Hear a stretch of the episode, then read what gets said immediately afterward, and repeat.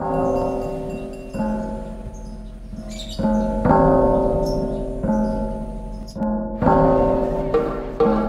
ini kerap acap kali atau gemar pergi ke diskotik? Tak berkelakuan baik maksudnya apa? Tapi Sur berhak merayakan kemenangan Sur, Pak. Beasiswa lu hilang tau gak? Karena kelakuan lu yang gak baik. Ini cerita soal Sur, yang mencari keadilan dari pelecehan seksual yang dialaminya. Bukan soal gender, pelecehan seksual bisa terjadi pada siapa saja. Pernah mengalaminya? Atau malah pernah jadi pelaku, tapi tak sadar? Kalian mendengarkan Broscast episode review film Penyalin Cahaya.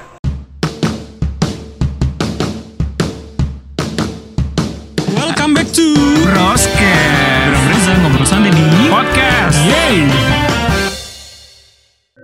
Pelecehan seksual menjadi tema utama dari film penyabet 12 Piala Citra Festival Film Indonesia 2021 lalu. Film panjang pertama Regas Banuteja ini bukan hanya soal mencari keadilan, tapi perjuangan pemeran utama Sur dalam menentang patriarki yang direpresentasikan oleh establishment.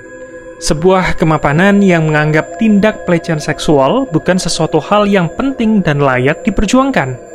Hal ini bisa dilihat dari banyaknya tanggapan tokoh di kampus dalam film saat Sur melaporkan pelecehan seksual yang dialaminya. Pandangan skeptik sembari meminta bukti yang cenderung menyalahkan Sur sebagai korban karena mabuk-mabukan dan ikut pesta-pesta yang seakan mendusur tak bisa menjaga diri. Basi, basi, basi. Sophia Hage, pendiri Yayasan Lentera Sintas Indonesia, seperti yang dikutip dari tirto.id, menyebut kekerasan seksual di kampus kerap terjadi karena adanya ketimpangan kuasa antara korban dan juga pelaku. Pelaku biasanya mempunyai kuasa yang lebih besar dibandingkan dengan korban, yang memungkinkan melakukan intimidasi melalui otoritasnya. Misalnya, dosen kepada mahasiswa, staf kampus kepada mahasiswa, atau dalam relasi sama mahasiswa senior ke junior, seperti yang dilakukan Rama kepada Sur. Masih menurut Sophia, selain jebakan relasi kuasa yang kuat dalam birokrasi kampus, adanya sistem victim blaming juga masih cukup tinggi dan membuat korban pelecehan seksual semakin sulit mencari keadilan.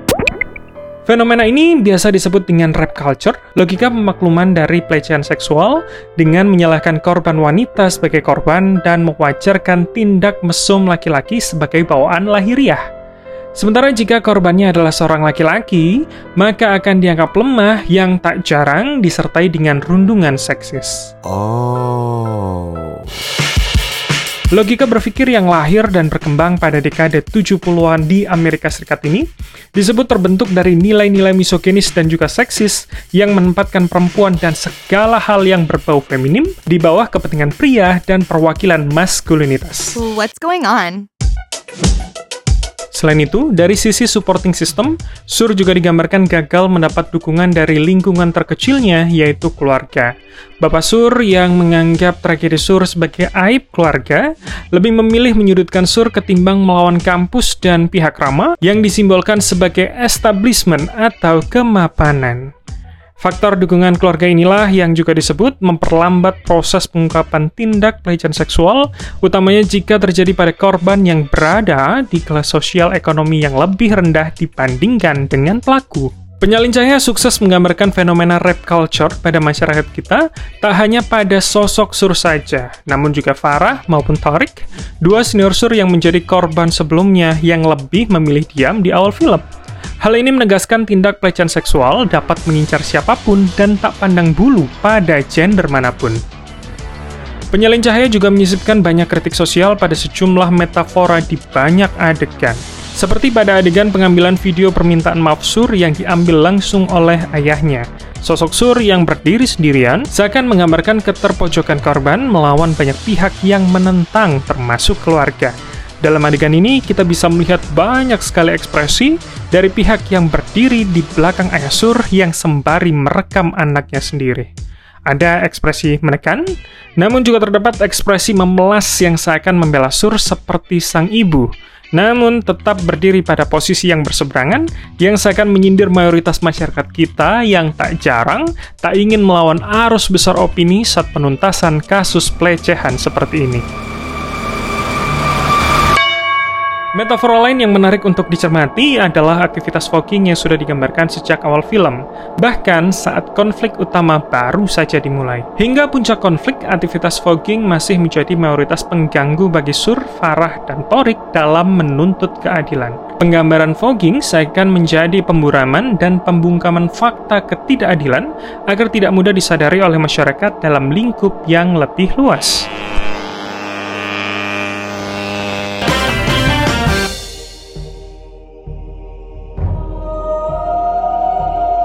Adanya sosok Medusa dan Perseus yang menjadi cerita utama dalam teater Matahari juga tidak tanpa alasan dihadirkan. Sosok kedua tokoh mitologi ini seakan menjadi metafora akan stigma ketidakadilan yang diterima oleh korban pelecehan maupun kekerasan seksual yang disalahkan serta disosokkan sebagai antagonis bahkan dalam sebuah epos klasik. Dalam berbagai versi cerita, kita mengingat Perseus sebagai pahlawan maskulin yang berhasil memenggal kepala Medusa, sang monster perempuan jahat yang ditakuti dan banyak merugikan pihak lain. Namun bagaimana jika Epos Medusa yang kita tahu hanya berasal dari perspektif sang pemenang perang? Kalau begitu, kita coba mundur sedikit.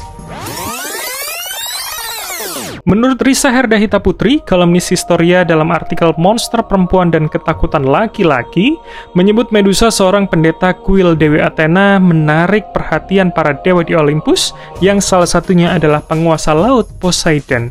Sayangnya, Poseidon yang tak dapat menahan nafsunya malah memperkosa Medusa di dalam kuil Athena. Alih-alih membela Medusa sebagai korban kekerasan seksual, Dewi Athena malah mengutuk Medusa menjadi seorang monster yang mengerikan sehingga tak ada laki-laki yang menginginkannya karena dianggap telah mencemari kuil. Jesse Zimmerman, kolumnis The Guardian dalam bukunya Woman and Other Monster Building a New Mythology, menyebut semua cerita monster perempuan selalu digambarkan terlalu marah, terlalu licik, bahkan terlalu pintar. Yunani yang memiliki pengaruh pada sastra dan juga seni pada masa Renaissance di Eropa, ternyata juga turut mempengaruhi gagasan masyarakat modern di dunia saat ini. Sehingga beragam epos tadi tentu digunakan untuk membatasi ruang gerak perempuan agar tidak keluar dari batas atau melebihi tugas maupun peran yang ditentukan oleh kacamata laki-laki.